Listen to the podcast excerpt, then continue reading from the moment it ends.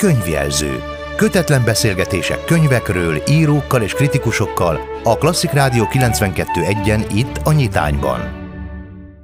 Klasszik Rádió 92 egy benne a nyitány, a nyitányban pedig a könyvjelző rovatunk indul, ahol a mai vendégem Gelencsér Gábor, az ELTE filmtudomány tanszékének oktatója. Jó reggelt kívánok! Jó reggelt kívánok! Itt van előttem egy kötet, egy könyv, aminek az a címe, hogy Magyar filmek 1896-tól 2021-ig.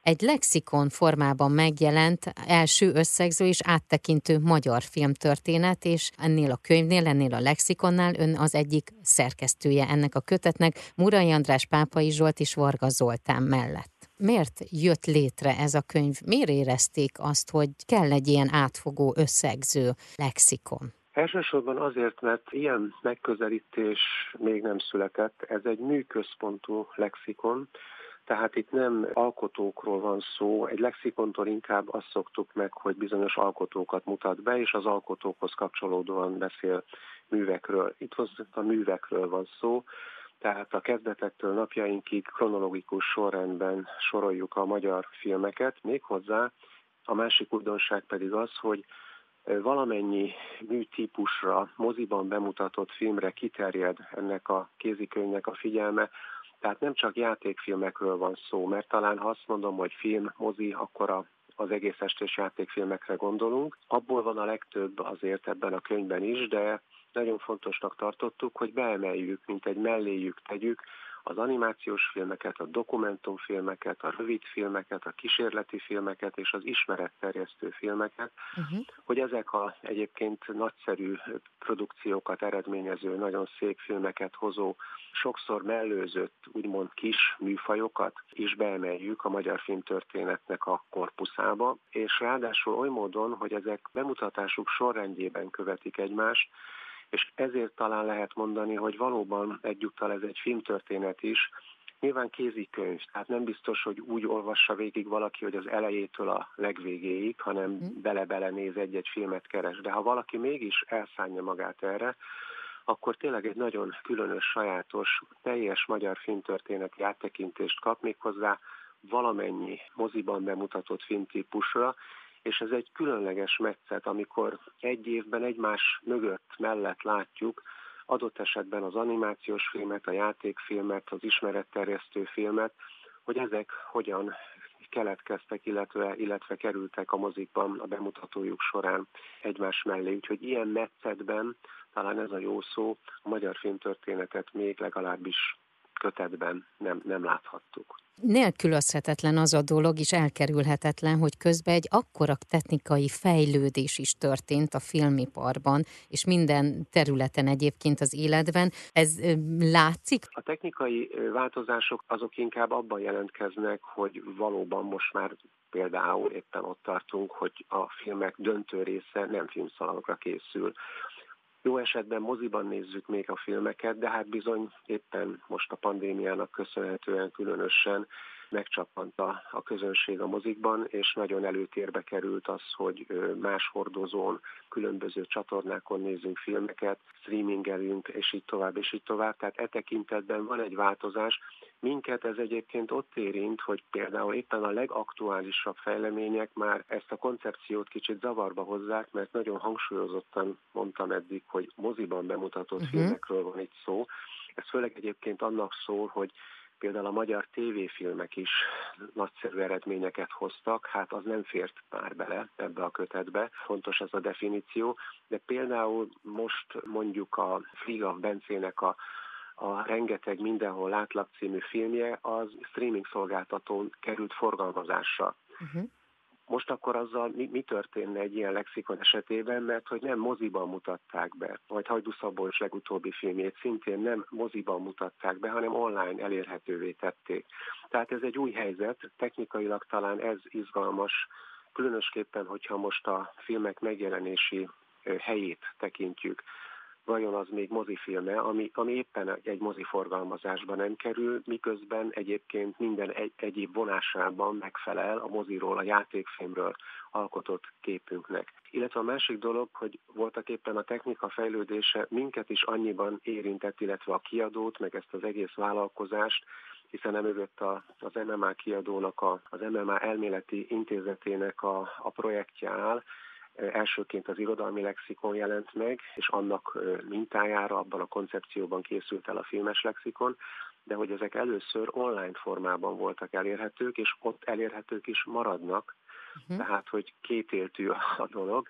Online verzió az olvasható, és most megjelentek könyvalakban de az online az nem csak amiatt fontos, mert egy bizonyos olvasóközönség inkább már azt kedveli, én nagyon örülök a könyvnek is, mert régi vágású emberként szívesen veszem kézbe azért az olvasnivalót.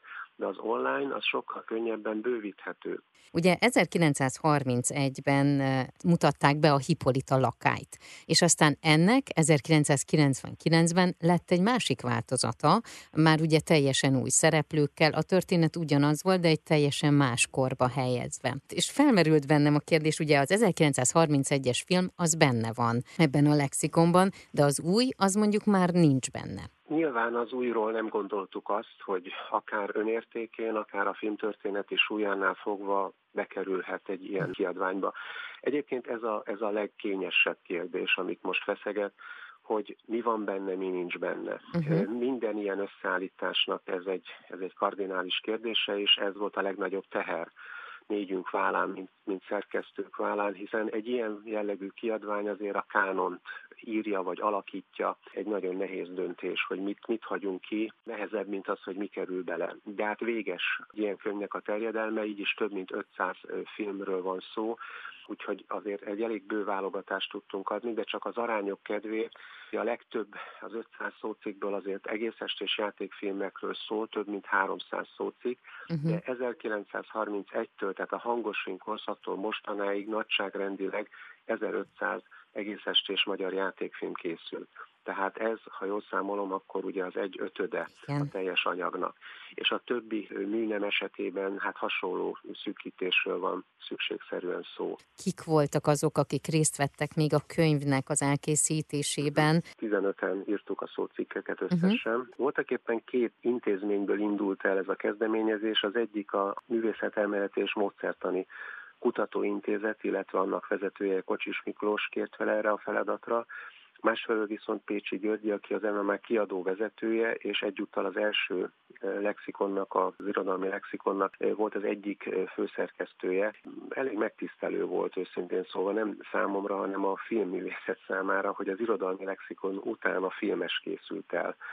Mégis a legfiatalabb művészet, és tervezik természetesen további művészeti ágak ilyen formájú feldolgozását, tehát építőművészet, képzőművészet, zene, fotó, és akkor elkezdtük a, a munkát. Volt egy szerkesztő bizottság az MMA részéről, a filmes tagozat részéről, akik szerkesztői, illetve írói munkákat felügyelték, ez olyan nagyon szigorúan hangzik. A szócikkek listájáról volt egy Lugosi László részvételével és a nemrég elhunyt Jankovics Marcel részvételével, és az nekünk nagyon fontos volt, mert ők alapvetően megerősítettek abban a címlistában, amit összeraktunk, és hát ez a legérzékenyebb pont, hogy mi kerül be, mi marad ki. Amikor elindult a munka, akkor négyen szerkesztők dolgoztunk együtt elsősorban, nagyon jól, nagyon harmonikusan, nagyon komolyan vettük, tehát például minden egyes szócikket mind a négyen elolvastunk és javítottunk, tehát így jártak körbe a kéziratok. Mi magunk elég sok szócikket írtunk, voltak éppen mi írtuk a, a, a legtöbbet, tehát ilyen értelemben is kivettük a részünket a munkából, különösen Pápai Zsolt barátom, kollégám, aki, uh-huh. aki 135 darab szócikket jegyez az 516-ból, uh-huh. tehát ő a csúcstartó. Uh-huh. De felkértünk másokat is, összesen 15-en írtunk szócikkeket, tehát a szerkesztőkön kívül Barkóci Janka, Benke Attila, Beregi Tamás, Dósa István, Jurdi Leila, Kormos Balázs, Kovács Patrik, Kránic Bence, Lakatos Gabriella, Nagy Végergő, és Záhonyi Ábel Márk. Van, aki többet, van, aki kevesebbet, és nagyon fontos volt az is számunkra, hogy ezek a egyébként olyan 5000 karakteres, tehát olyan másfél-két oldalas szócikkek egységesek legyenek, tudományos igényességgel készültek, de, de mégis olyan stílusban, ami remélem, hogy a, a laikus olvasó számára is egy, egy könnyen érthető szöveget eredményez ami alapján kedvet kap a filmhez, vagy mhm. jobban érdekli, ha már látta, vagy jobban érti netán, vagy ha még nem látta, akkor felkeltettük a figyelmét, mert voltak éppen ez a legfontosabb cél, hogy a magyar film iránti figyelmet felkelteni, fenntartani, megszerettetni az embereket a magyar filmtörténettel. Az elmúlt percekben Gelencsér Gábort hallhatták az ELTE filmtudománytanszékének oktatóját. A Magyar Művészeti Akadémia Magyar Filmkultúra 125 évének legfontosabb produkcióit ismertető weboldala után elkészült annak könyvváltozata is a Magyar Filmek 1896-tól 2021-ig című kötete, amelynek a szerkesztői Gelencsér Gábor, Murai András, Pápai Zsolt és Varga Zoltán. Az első összegző és áttekintő magyar filmtörténet lexikon formában. Összesen 516 szócikkben 269 magyar rendező valamennyi filmtípus képviselő alkotását 15 szócikk író ismerteti.